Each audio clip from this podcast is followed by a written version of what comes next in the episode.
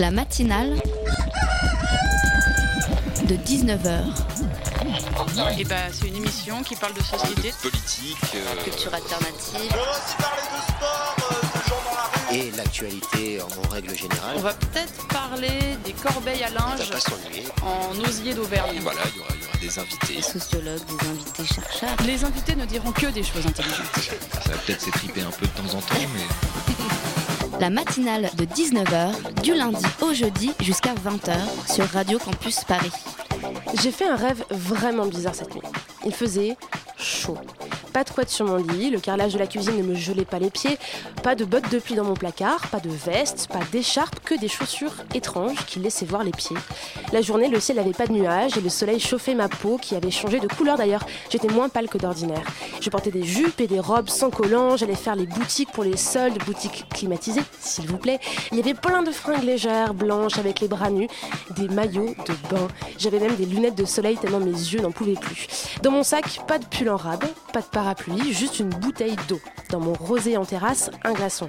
D'ailleurs, on allait en terrasse, vous trouvez pas ça fou Le week-end, on faisait des soirées barbecue piscine dans les maisons de nos potes loin de Paris, ou des apéros sur les quais à grands coups de houmous et de bière blanche ouverte au briquet. Le soleil se couchait sur la Seine, là-bas, derrière Notre-Dame. À 11h, le ciel était encore clair et l'air léger. On faisait des siestes sur l'herbe des parcs. Tout ça, c'était il y a un an, jour pour jour. Vous n'en pouvez plus de ce mois de juin. Vous n'en pouvez plus de vous habiller en plagiste par militantisme pour vous auto-convaincre que demain, c'est l'été. Tout ça pour finir les pieds frigorifiés dans vos baskets en coton. Et ben moi non plus, je n'en peux plus. Alors demain, pour la fête de la musique, je vous préviens, tous en moon boots, sortez le vin chaud, on se fait une raclette sur les quais en combi ski. Faut savoir accueillir l'été avec classe. La matinale de 19h, le magazine de Radio Campus Paris. Après cet édito politiquement très engagé, il est grand temps de vous dire bonsoir à tous et bienvenue dans cette première matinale de la semaine. L'été justement, c'est la saison des festivals. Vous avez peut-être voire sûrement prévu de déballer votre tenue spéciale cette année avec basket pour la boue, sac à dos et les couronnes de fleurs dans les cheveux pour les plus givrés d'entre vous. Vous avez peut-être du mal à choisir dans l'immense liste de festivals d'été, que ce soit les festivals de musique, de théâtre, de livres ou même de cuisine. Et c'est normal puisque le nombre de festivals en France ne cesse d'augmenter depuis 30 ans. Alors est-ce que la culture se festivalise? Une question qu'on se pose en première partie d'émission. Avant de vous présenter un projet artistique du Centre national de la danse qui n'a gardé du festival qu'un seul aspect puisque ça s'appelle Camping. Et pendant deux semaines, des stars internationales, des élèves et des amateurs vont se retrouver autour de leur passion commune, la danse. Et on garde la gourmandise pour le dessert. En fin d'émission, Fanny a épluché le web pour vous en cueillir les infos les plus absurdes, étonnantes, désespérantes. Ne rayez aucune mention inutile. D'ailleurs, nous aussi, on est sur le net, Facebook, Twitter, hashtag matinale19h, sur radiocampusparis.org et pour la FM et la RNT, c'est parti, c'est maintenant pour une heure ensemble. Le festival. Oula, il y, a- il y a comme un attroupement là-bas, on dirait. Qu'est-ce qu'il y a à partir de demain? Un mot du festival. Un festival, t'es là pour le festival? Un mot du festival. T'es là pour le festival? Oula, il y, a- il y a comme un attroupement là-bas, on dirait. Qu'est-ce qu'il y a à partir de demain? Un festival, t'es là pour le festival? L'avez-vous remarqué, tout semble sujet à festival autour de vous, festival musique, mais cuisine, musique, photo. Alors un festival, normalement, ça se définit comme un événement exceptionnel, dans un lieu exceptionnel, pour un moment exceptionnel. Alors est-ce que cette définition définit encore le festival que l'on connaît aujourd'hui? Pour en parler ce soir, nous recevons Anne-Marie Autissier. Bonsoir. Bonsoir. Anne-Marie Autissier, vous êtes maître de conférence à l'Institut d'études européennes de l'Université Paris 8 en sociologie de la culture et vous êtes auteur de l'ouvrage L'Europe des festivals. Et avec nous aussi en plateau, il y a Léa de la rédaction de Campus Paris. Bonsoir Léa. Bonsoir. Tes festivals de l'été, tu sais encore, euh, tu sais déjà à peu près Alors ce que tu pas vas faire du tout, il y en a tellement que je pense que j'aurai le choix euh, en dernière minute. Bon, bon, on va peut-être en mentionner quelques-uns euh, ce soir, ça va peut-être pouvoir aider à choisir. Alors déjà, puisqu'un festival, ça peut concerner énormément de pratiques artistiques, on l'a déjà dit, ça peut durer un jour comme un mois, ça peut s'adresser à des publics extrêmement différents. Est-ce qu'il y a encore des choses qui sont communes à ces- tous ces différents festivals, Anne-Marie Est-ce qu'on peut vraiment parler de un mot pour décrire autant de d'activités, d'événements différents Je crois qu'on on garde le mot festival un peu par facilité parce que on le garde et en même temps on le conteste. C'est-à-dire on, dit- aujourd'hui qu'il y a des tas d'événements ou de choses qui se passent qui prennent le terme de festival ou le titre de festival, mais qui sont pas exactement ce qu'on pourrait appeler un festival comme on en a connu à l'origine. Vous parliez de moments exceptionnels. Bon, c'est la fameuse citation euh, de Wagner. C'est- C'est c'est li- c'est l'idée que je, je crois qu'aujourd'hui euh, la forme festival euh, elle est presque victime de son succès. C'est-à-dire la forme festival correspond très très bien apparemment à ce que la société est aujourd'hui. C'est-à-dire les gens ont besoin de, moments, de choses euh, qui soient dans le présent, tout de suite, ici, maintenant, et euh, ne veulent pas être dans la longue durée. Pourtant, un festival, ça peut être vu comme une longue durée aussi. Une semaine, c'est une longue durée dans l'absolu pour un événement culturel comparé à une représentation de théâtre, un concert. Oui, mais une semaine, c'est une semaine dans une vie. Donc euh, après, il y a toutes les autres semaines dans lesquelles on fait autre chose. On peut éventuellement euh, rentrer dans sa routine, subir sa routine. Je crois que ce qu'apporte le festival, euh, au-delà de la question de la durée, ce qu'apporte le festival, c'est effectivement une forme de communion. C'est-à-dire on retrouve une communion de personnes qui se rassemblent et avec une idée aussi de, de liberté. Au fond, le festival s'offre, mais dans un festival, je fais ce que je veux je peux aller voir un spectacle, mais je peux aussi aller boire un verre, je peux aussi euh, m'occuper de mes enfants. Enfin, il y, a une pluralisation des formes d'accueil du festival qui font que ça apparaît comme un lieu, enfin comme, un, comme des espaces, si vous voulez, très ouverts, très faciles d'accès et à la fois facile à, facile à rencontrer, facile à quitter aussi. Enfin voilà, une, liberté euh, reconquise. Du coup, un festival, ce serait un moment particulier qui s'inscrit en tant que tel dans une vie. On y va en disant, voilà, c'est un moment qui a un début, une fin, dans laquelle on est libre de faire ce qu'on veut et auquel peut-être on, on appartient peut-être à une communauté, c'est ça? D'autres gens qui partagent ce moment-là? Ce serait ça un peu le. Oui, c'est vraiment l'idée d'une communauté éphémère. C'est vraiment l'idée d'une communauté éphémère on est là pour faire communauté parce qu'on veut bien être là et personne ne nous oblige. Et euh, une, fois que, une fois que le festival est terminé, on s'en va, mais même, même s'il n'est pas terminé, on, peut aussi partir. Donc il y a cette espèce d'idée de, de, liberté d'entrée, de sortir, d'être dedans ou d'être dehors, qui paraît euh, extrêmement importante dans la perception que les, que les personnes ont de, de leur rapport aux arts et à la culture aujourd'hui. Et justement, est-ce que c'est nouveau les festivals ou ça a toujours existé? Alors, il paraît que le plus vieux festival euh, existe euh, depuis euh, trois siècles, donc non, c'est pas nouveau. C'est lequel du coup? Enfin, The Three Chars, qui, qui, serait au Royaume-Uni, ce serait le plus ancien. Mais en fait, il y a, je, je trouve qu'il y a une double filiation dans les festivals. Il y a, il y a les festivals au fond euh, de, musique savante ou de, théâtre, euh, de théâtre de haute qualité, etc. Bon, des festivals comme ça un peu prestigieux, euh, dont certains sont nés à la fin du 19e, au, milieu du 20e siècle, etc. Et puis il y a aussi toute la dimension fête, fête populaire fête de village qui, qui s'est transformée, qui s'est transmuée et au fond, quand on voit aujourd'hui euh, certains festivals comme l'Interceltique de Lorient, on a l'impression qu'ils essaient de faire la synthèse. Enfin, ils font. D'une certaine manière, ils réinventent une tradition et en même temps, ils offrent quelque chose de très contemporain. Donc, il y a toutes ces, il y a toutes ces filiations dans le monde des festivals. Mais c'est vrai que très souvent, on a, on a eu l'impression que le festival, c'était euh, quelque chose d'extraordinaire proposé par une personne singulière qui avait, voilà, euh, Wagner, etc.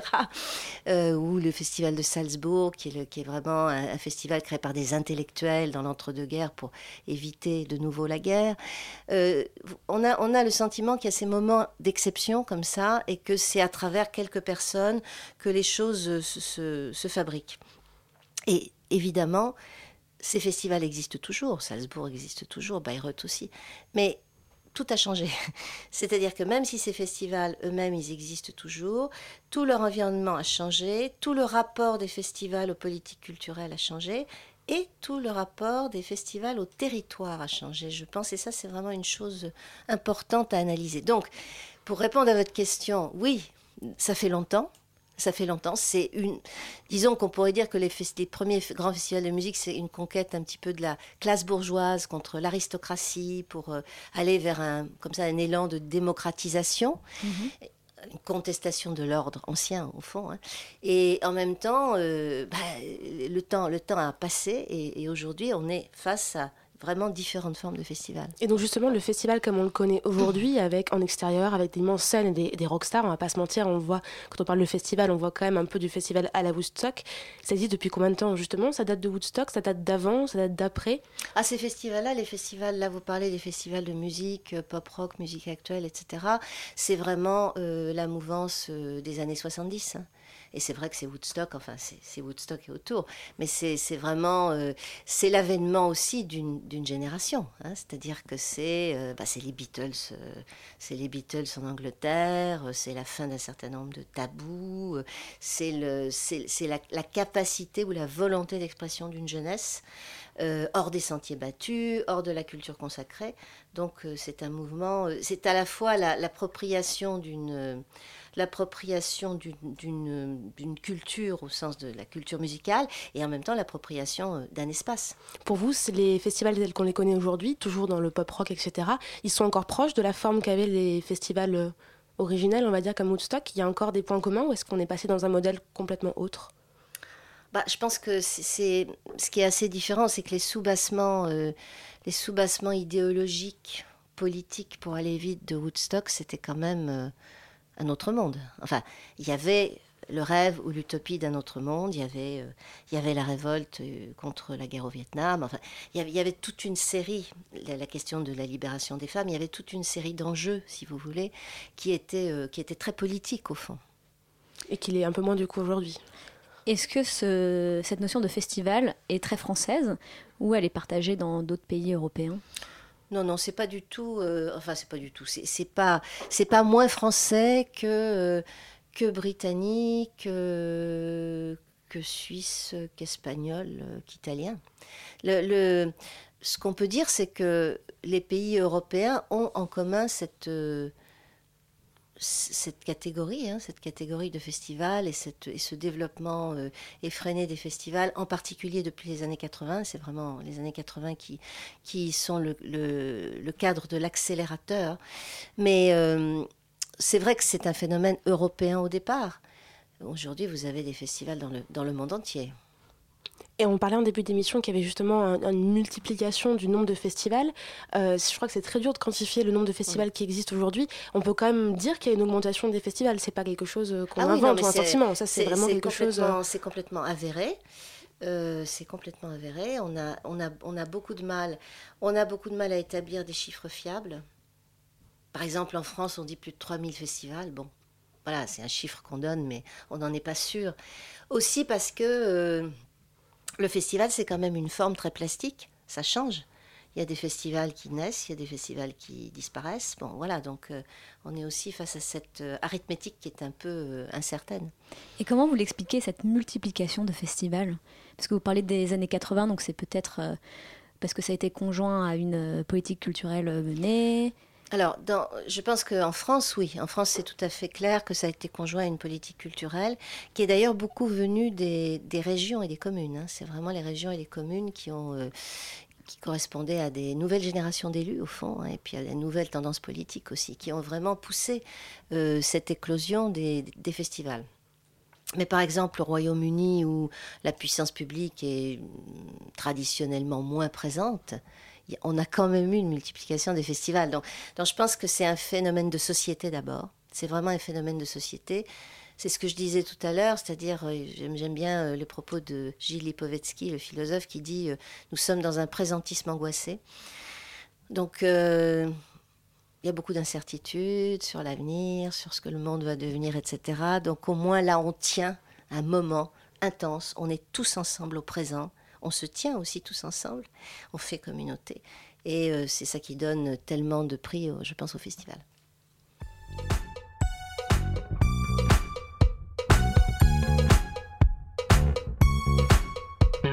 La matinale de 19h, du lundi au jeudi jusqu'à 20h sur Radio Campus Paris.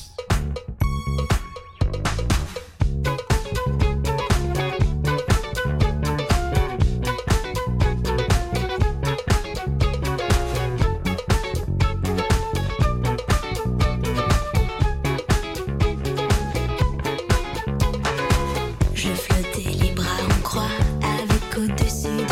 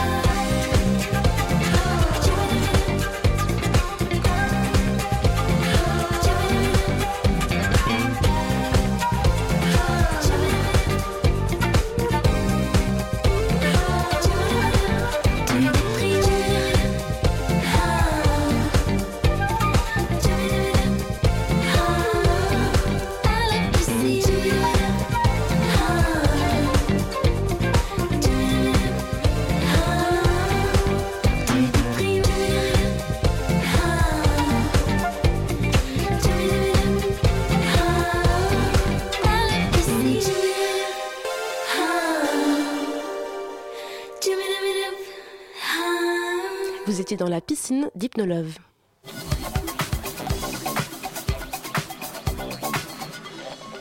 Et dans la matinale de 19h ce soir, on parle de festivalisation du monde de la culture en compagnie d'Anne-Marie Autissier, euh, professeure à Paris 8, spécialiste sociologue de la culture. Et je suis également avec Léa. Léa, à ton tour. Oui. Est-ce que le festival devient aujourd'hui une forme incontournable de la culture? Et si oui, pourquoi? Oui, je pense que c'est une forme euh, tout à fait, euh, tout à fait omniprésente. Et je pense que ça tient, euh, ça tient à plusieurs euh, facteurs. On en a déjà énuméré certains. Si on, si on pose la question du point de vue des, des politiques euh, culturelles, il faut bien voir aujourd'hui qu'on est, on est dans une mutation extraordinaire du rapport à la culture des gens. C'est-à-dire qu'on est, un sociologue, Guy Saez, dit on est dans une désynchronisation et on est dans une déterritorialisation. Donc on est dans quelque chose qui n'a absolument plus rien à voir avec euh, les saisons théâtrales, avec le fait de, disons, de, de, de, réserver sa place pour aller à un concert. Euh, il y, a toute une série d'actes culturels. Bon, je ne dis pas qu'on ne les fait pas toujours, hein, ils n'ont pas disparu, et, fort heureusement. Mais il y a toute une série d'actes culturels qui sont, euh, et d'espaces-temps culturels qui sont vraiment euh, complètement euh, euh, très, très difficile à, à, à, rendre, à rendre permanent à cause, à cause de, de, des, nouvelles, des nouveaux usages, les usages numériques, le, le rapport d'immédiateté euh, à, à, quoi que ce soit, à la culture et au reste. Bon. Donc tout ça fait que on veut des choses euh, immédiates, immédiates, spectaculaires, et que donc le festival, de ce point de vue-là, euh, remplisse, cette, cette, cette demande-là. Et puis euh, l'autre chose aussi, c'est l'idée qu'aujourd'hui, on est...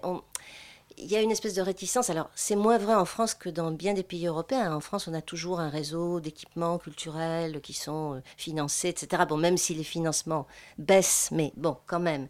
Il oui, y a, y a un... pour la première fois euh, en 2015 ou en 2016, je ne sais plus oui. exactement, il y a une diminution des budgets alloués par, euh, à la culture par l'État, la région, le département, tout compris. Il y a pour la première fois une réduction. Voilà. Mais, mais, bon, disons que si on compare avec la situation du oui. Portugal, euh, même du Royaume-Uni, euh, etc., et d'autres pays, on voit que, que c'est beaucoup, moins, beaucoup moins difficile. Mais en même temps qu'il y a toute cette politique culturelle qui perdure vis-à-vis -vis des équipements culturels classiques, on dire, euh, en même temps, on voit bien monter tout le temps, tout le temps, tout le temps la forme festival. Et même, ce qu'on qu peut voir de plus en plus, c'est qu'un certain nombre de structures culturelles à l'année, elles créent leur propre festival. C'est-à-dire qu'à l'intérieur de leur propre euh, écosystème, si j'ose dire, elles, euh, elles, font un moment de festivalisation, ce qui veut bien dire que c'est une forme extrêmement attractive, extrêmement reconnue. Attractive aussi en termes de financement, puisque désormais les, euh, établissements publics financent plus au projet qu'à l'année. Donc c'est peut-être ça aussi qui incite à une festivalisation généralisée, à la construction de projets de quelques jours, quelques semaines. C'est bien ça qui aussi peut-être est un, moteur? Oui, oui, je pense que bien sûr. C'est-à-dire qu'il y, y, a cette idée, c'est le sociologue Pierre-Michel Maget qui dit toujours que les, intermittents du spectacle sont, vraiment les pionniers d'un nouveau modèle économique parce que c'est le finance, exactement ça, c'est le financement par projet. Donc euh, le financement par projet s'impose, euh, s'impose de plus en plus euh, dans la société, et c'est vrai que le festival correspond bien à cette, à cette façon de gérer et le temps, et les carrières, et l'argent. Et puis J'ajoute aussi, quand même une chose, on a parlé des festivals de musique aussi tout à l'heure, les festivals de musique, du fait de la crise de la musique enregistrée, les festivals de musique deviennent des gros employeurs, des gros employeurs de musiciens. Parce que, évidemment, on ne peut plus compter sur la musique enregistrée pour, avoir des, pour dégager des recettes, ou très peu. Ce que vous mentionnez aussi dans votre ouvrage euh, sur euh, l'Europe des festivals, c'est que euh, le festival naît de plus en plus aussi au niveau local, pas tellement dans les grands géants qu'on peut connaître un petit peu partout, mais naît aussi dans les, dans petites villes parce qu'ils sont liés en fait à une idée de, publicité territoriale et ça devient des outils en fait pour des mairies, pour des localités de dire voilà venez chez nous, on va avoir tel festival qui est lié à la culture locale, à, au repas, à la culture, etc. Ça c'est quelque chose qui n'existait pas du tout avant et qui est en train de naître maintenant Oui, oui, c'est un, phénomène très fort.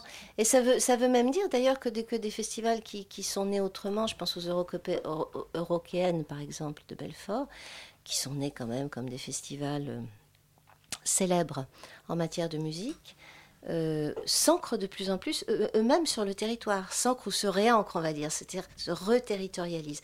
Donc il y a cette, il y a cette, euh, il y a cette envie-là, il y a cette volonté-là. Bon, il y a plusieurs facteurs qui expliquent ça. Il y a quand même euh, la circulation des capitaux, la libre circulation des capitaux des investissements, qui met tous les territoires en concurrence. Hein, aujourd'hui, on sait qu'un territoire, il peut être choisi, mais il peut aussi ne pas être choisi pour des investissements. Donc, effectivement, le festival apparaît comme euh, un des, un des moteurs, si vous voulez, ou un des atouts, je dirais, qu'un territoire peut, peut faire valoir. Et puis, je crois qu'il y a autre chose, et ça, je l'ai vu pas mal en Europe centrale et orientale. Euh, il y a autre chose. Il y a la dimension attractive touristique, incontestablement, mais il y a aussi la dimension de comment le festival ou comment certains festivals permettent aux personnes, aux habitants de se réapproprier leur ville.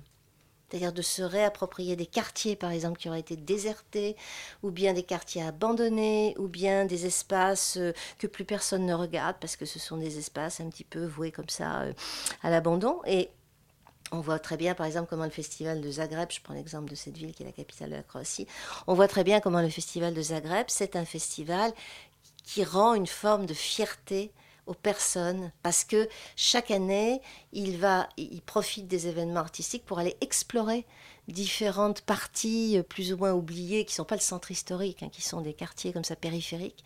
Et il y a cette espèce de cette espèce de réappropriation de l'espace. Euh, Bon, et, ça, je trouve que c'est vraiment assez intéressant.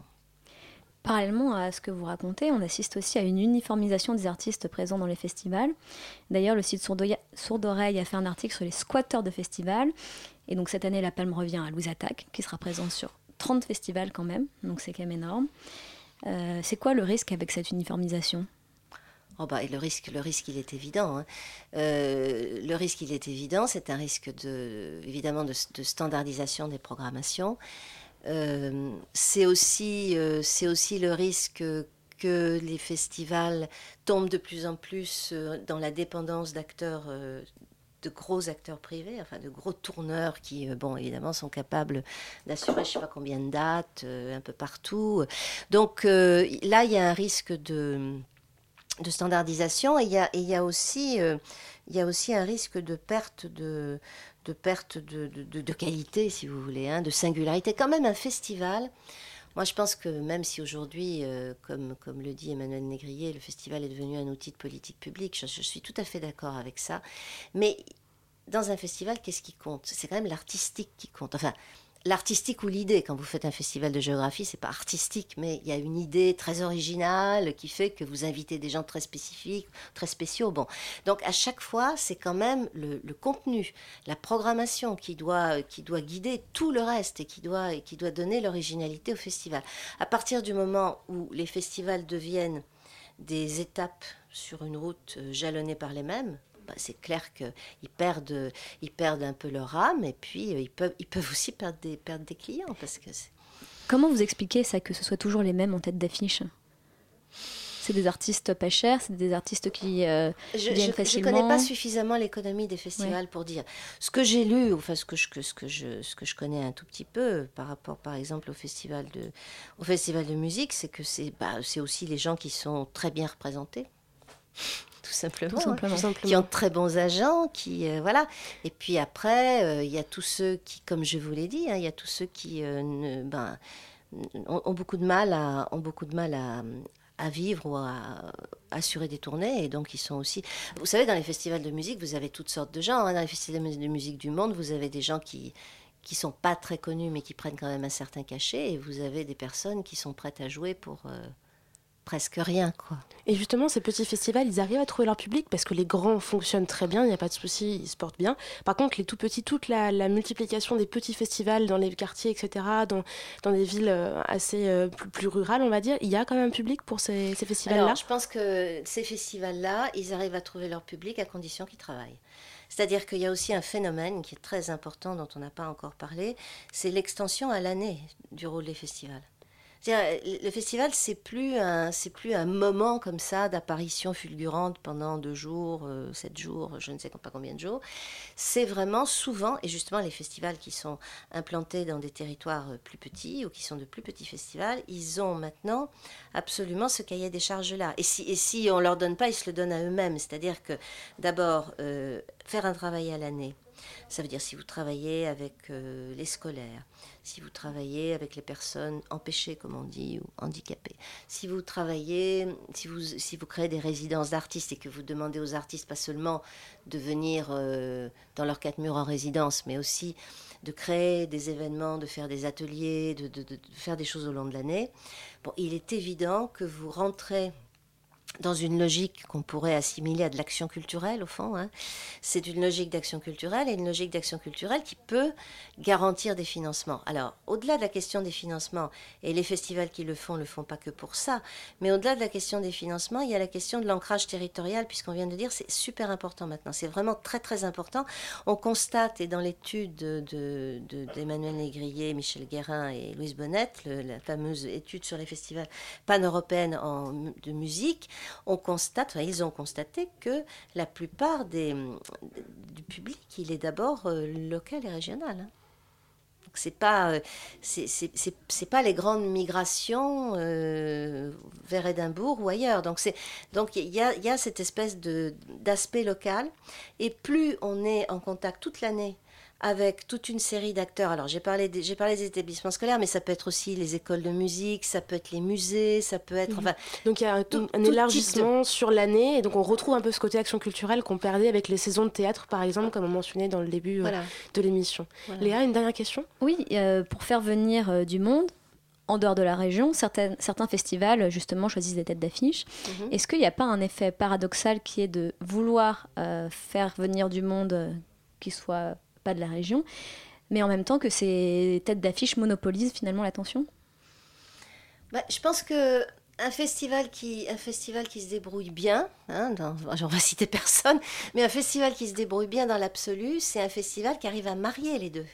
C'est-à-dire qui arrive, euh, je pense à un festival que j'aime beaucoup, qui est Scène d'Europe à Reims, qui est un festival de spectacle vivant, euh, je trouve que voilà, ce sont des gens, ce sont des personnes qui arrivent à réaliser un équilibre entre des premières. Alors c'est des premières européennes, internationales. Là, on a voilà, on est dans le théâtre et la danse, on fait venir des, des, personnes, des personnages importants, intéressants, et en même temps qui, euh, comme ils travaillent tout au long de l'année avec toute une série d'établissements culturels, précisément, ils sont très ouverts aux artistes locaux aussi. Donc, il y a cette espèce de alors c'est pas c'est pas une science exacte hein, c'est pas facile à trouver il faut arriver à mélanger tout ça pour arriver à attirer beaucoup de personnes et euh, ben, je pense que un, bon festival aujourd'hui c'est vraiment un festival qui pratique ce, ce que Dragan Kleitsch, qui est un, un, grand, un grand expert de, des politiques culturelles européennes, malheureusement disparu, ce qu'il appelait l'art du partenariat.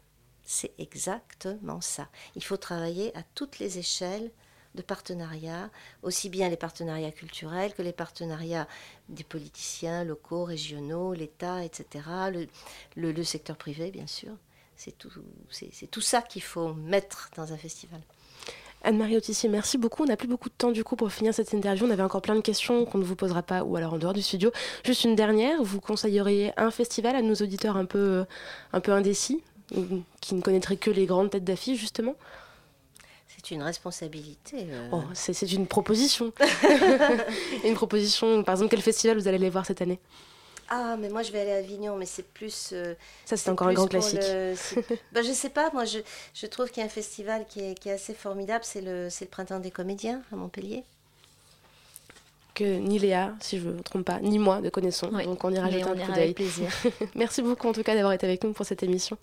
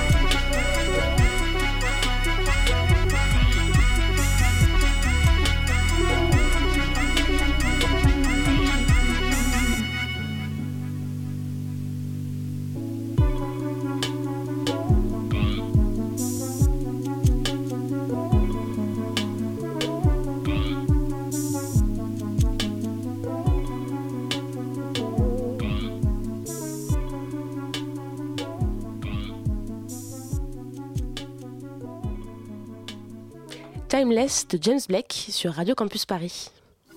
La matinale de 19h sur Radio Campus Paris. On a parlé de festival pendant tout le début de cette émission. Là, c'est pas tout à fait un festival, mais on peut dire que ça y ressemble un petit peu. Ça s'appelle Camping. C'est organisé par le, le, CND, le Centre national de la danse. Et si vous avez toujours rêvé de prendre des cours avec des grands chorégraphes, ça va être l'occasion. Pour, le, pour en parler, on reçoit ce soir Emar Cronier, qui est directeur général adjoint du CND. Bonsoir. Bonsoir. Et également au studio, Ginny de la rédaction de Campus Paris. Bonsoir. Donc, camping, un nom, euh, comme je le disais en début d'émission, qui fait penser au festival, qui n'en est pourtant pas un. Vous définissez, ça comme une, définissez camping comme une plateforme. Oui. Qu'est-ce que vous voulez dire par là exactement? Ça reste encore un peu flou. En fait, camping est quand même une sorte de, une forme de festival qui est, dont la première édition a eu lieu l'année dernière, l'été dernier. D'où le nom camping. C'est un, espace éphémère, international, estival, normalement estival, mais bon là en ce moment c'est plutôt automnal, mais à, partir de mercredi c'est plus estival, euh, me dit Météo France sur mon application. Mais, euh, et c'est un festival de workshop. Euh, donc qu'est-ce que c'est un workshop? C'est des cours en fait qui sont destinés à des danseurs professionnels qui sont en voie de professionnalisation, ça, donc qui sont en train de sortir d'une école d'art et pas forcément d'une école de danse, mais on y reviendra peut-être, et destiné aussi à des artistes indépendants, des danseurs que vous avez peut-être vus sur des plateaux des différents théâtres euh, à, Paris ou ailleurs.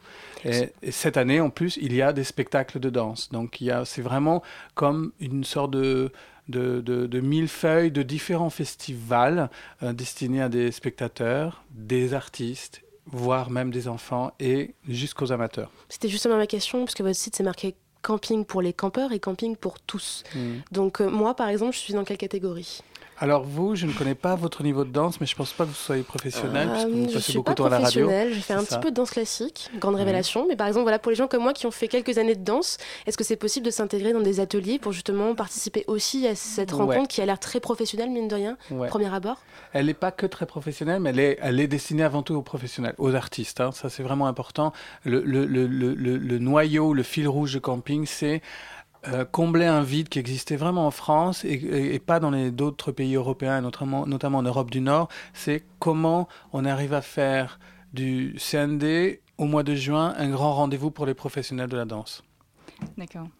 Euh, alors, quand, je vais revenir après au, grand public, euh, qui est une grande partie de, de cet événement. Mais camping se veut interdisciplinaire pour les professionnels et le public, intergénérationnel, international, artistique, politique, social. Les objectifs sont plutôt vastes.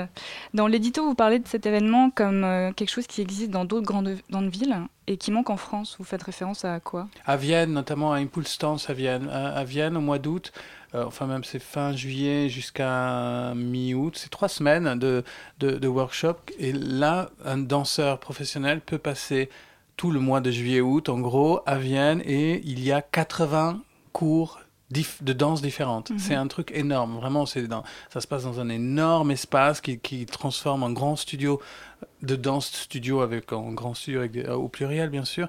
Et là, on peut vraiment aller prendre tous les cours qu'on veut.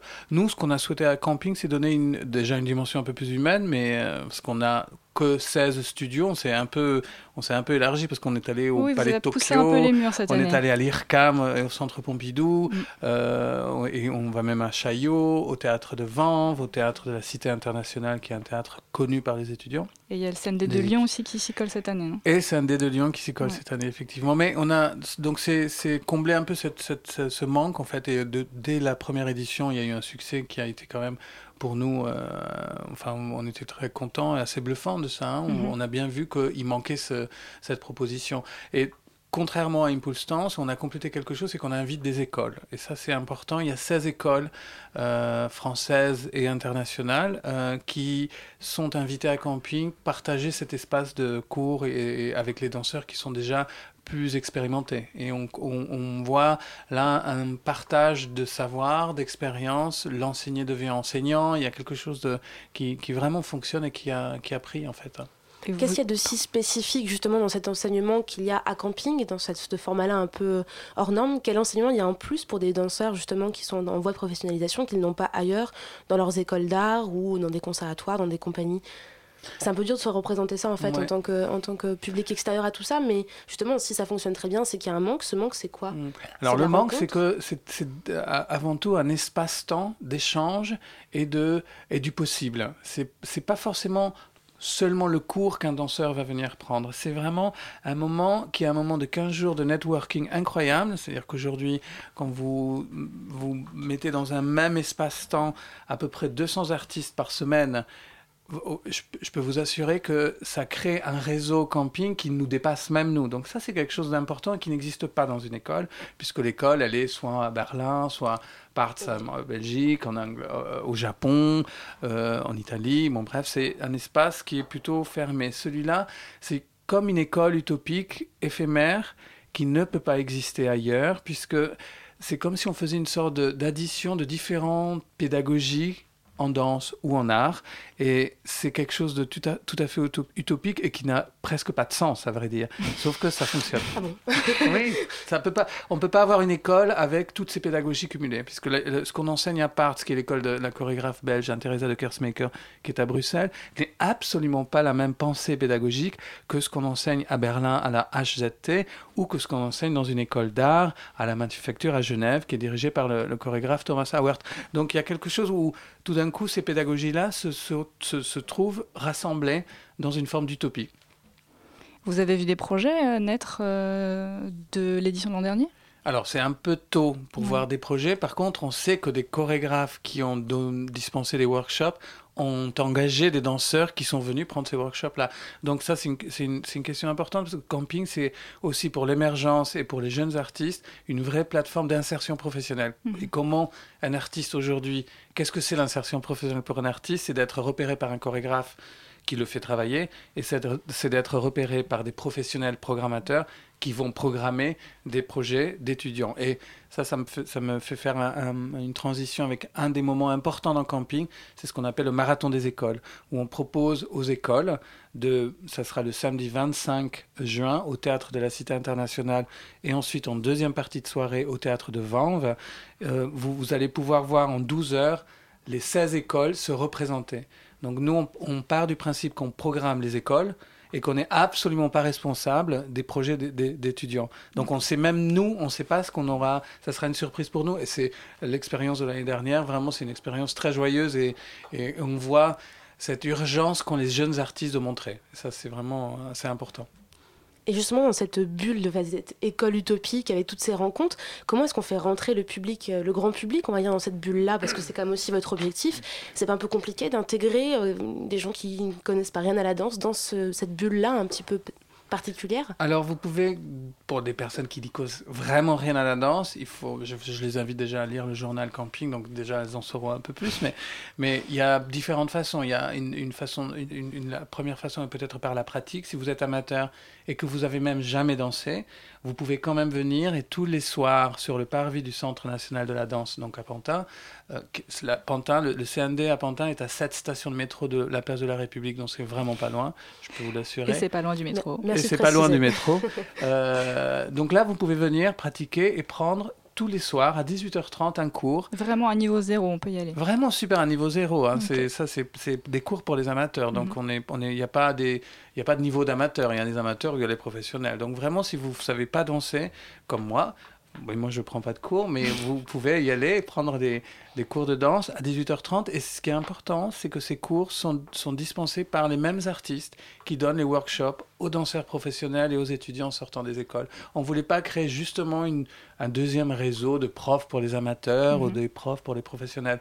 L'idée de camping, c'est qu'on propose la même chose aux différents publics. Et c'est comme ça qu'on propose tout ce qu'on propose aux danseurs professionnels ou aux étudiants, on le propose aux enfants aussi. Ça s'appelle Camping Kids.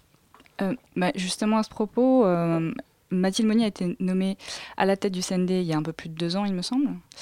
Et l'un de vos objectifs euh, à la nouvelle direction, c'était d'ouvrir davantage le CND au public, non? Oui. Alors du coup, un événement comme ça, ça va dans ce sens-là. Quel est le bilan aujourd'hui, le reste de l'année? Est-ce que vous arrivez à... Oui, le reste de l'année, on a, on a aussi euh, doublé quelque chose, une, une, une, une, comment, un dispositif ou une manifestation qui existait déjà, mais on la, on la, on la, on la présente deux fois par an, qui s'appelle les danses partagées. Et là aussi, c'est à nouveau de la pratique amateur. Et, ce qui sera le tout début septembre, enfin fin septembre, pardon, le 24 et 25 septembre.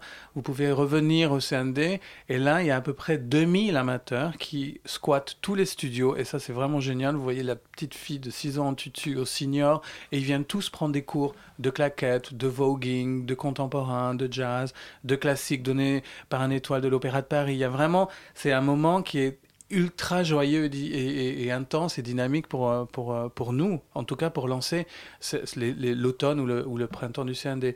Et à ce moment-là, on montre aussi des spectacles de danse qui sont tout à fait en entrée libre hein, et qu'on qu montre, qu'on essaie de montrer en dehors, in situ.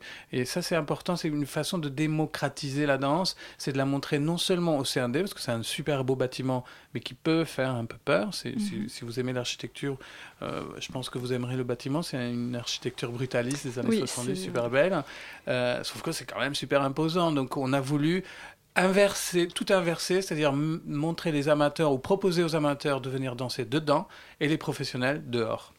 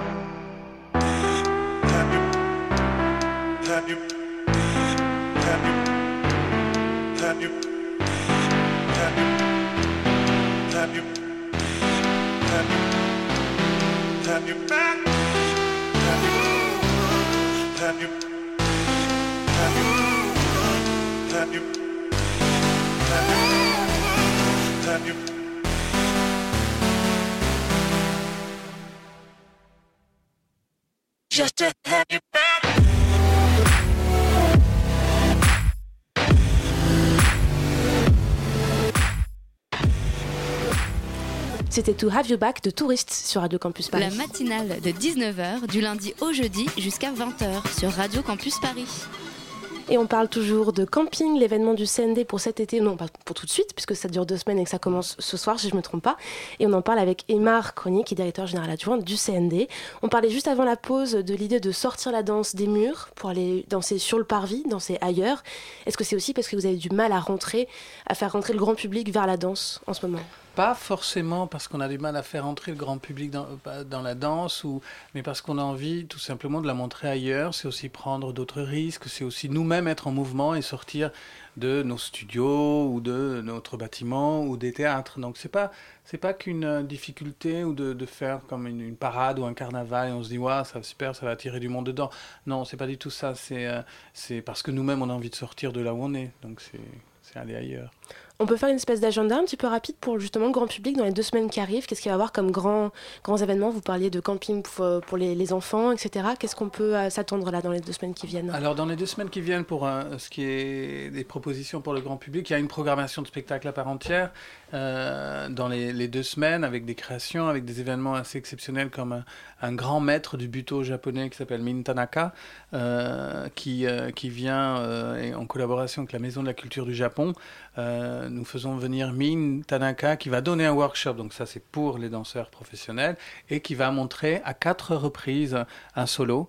Une première fois à la Maison de la Culture du Japon vendredi, deux autres fois dans les rues de Paris, mais on l'annoncera que par notre Facebook, donc euh, surprise. surprise, parce qu'il est en train de repérer les rues, parce qu'il a, il a, il a dansé dans les années 70 à Paris, alors il a pensé à la rue Saint-André-des-Arts, mais j'ai pas le droit de le dire, mais je le dis quand même, et tout ça, ça sera annoncé la veille. On voilà, on l'efface. euh, il dansera certainement devant la Piazza de Beaubourg, parce qu'il a envie de, de faire face à ce que c'est que ce temple de l'art contemporain ou de l'art moderne. C'est un peu un punk japonais, hein. il est totalement anti-institutionnel, moi je l'adore. Un punk japonais de 70 ans. Ouais, ouais, ouais, mais il est génial, hein. il, est, il est super. Et il, le, le, la dernière fois, il, a, il, il dansera dans la, le jardin abandonné de la Banque de France à Pantin. Donc ça aussi, évidemment, c'est pour faire un pied de nez, je pense, à l'institution financière.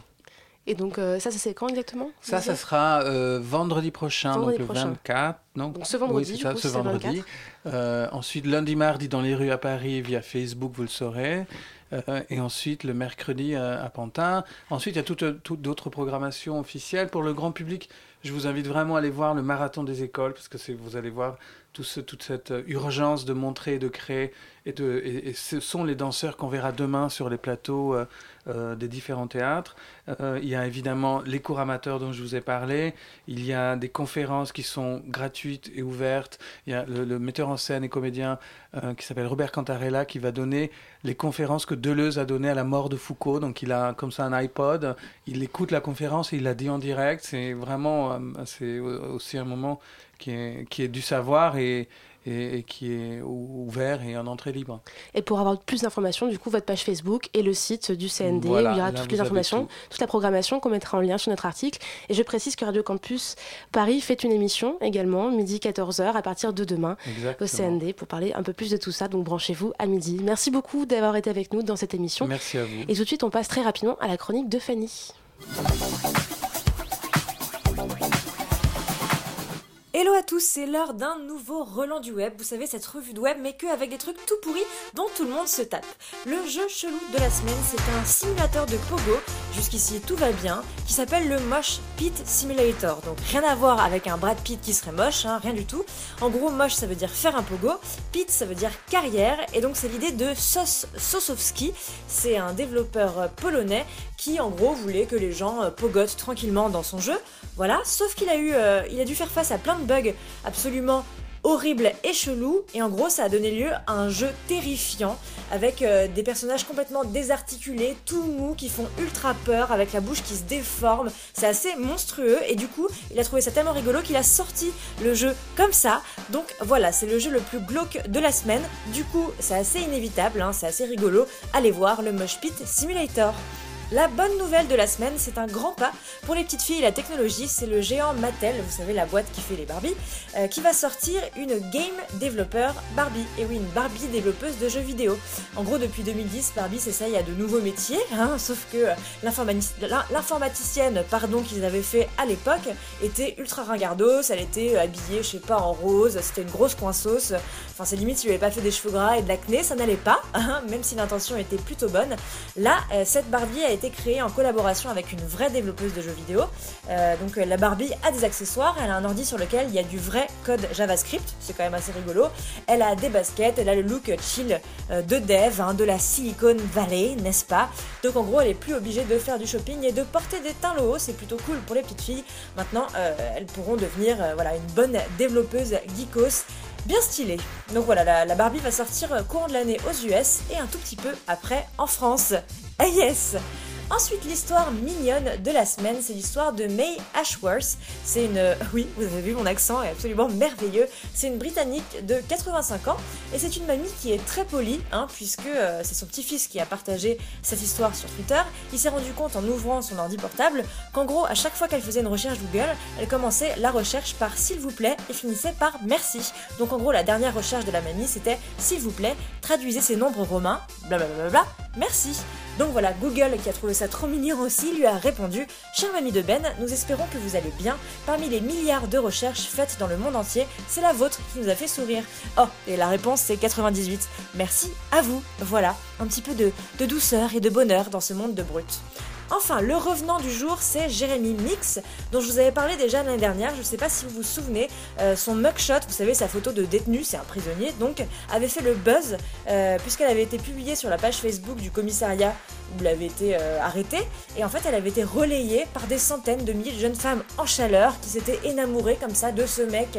Euh, absolument pas mal, hein, on ne va pas se le cacher, de ses yeux bleus resplendissants. Et en gros, le prisonnier le plus hot du monde hein, vient de sortir de prison de prison. Une agence de mannequins lui a sauté dessus, hein, inévitablement. Et du coup, maintenant, vous pouvez suivre toutes les aventures de cet ex-prisonnier sur Instagram, at jmix, official. Voilà, c'est un petit peu la magie d'Internet. Et pour merci beaucoup Fanny du coup pour cette chronique et on se retrouvera donc la semaine prochaine. La matinale elle vous dit à mercredi puisque demain pour la fête de la musique Radio Campus Paris est au studio des variétés avec Baptiste Amon et Cheval Rex. Elle débute à 18h. Merci beaucoup à Tiffany à la réalisation, Léa, Ginny, Fanny pour sa chronique, Maureen au web. Merci les filles pour cette superbe émission et merci surtout à tous les gens qui ont participé de près ou de loin à cette matinale de 19h cette année. Je cite très rapidement Elsa, Eve, Christophe, Victor, Hugo, Charlène, Mickaël, Rémi, Nedjim, Thibaut, Loïc, Violette Victor, Fiona, Alban. Merci beaucoup à vous tous.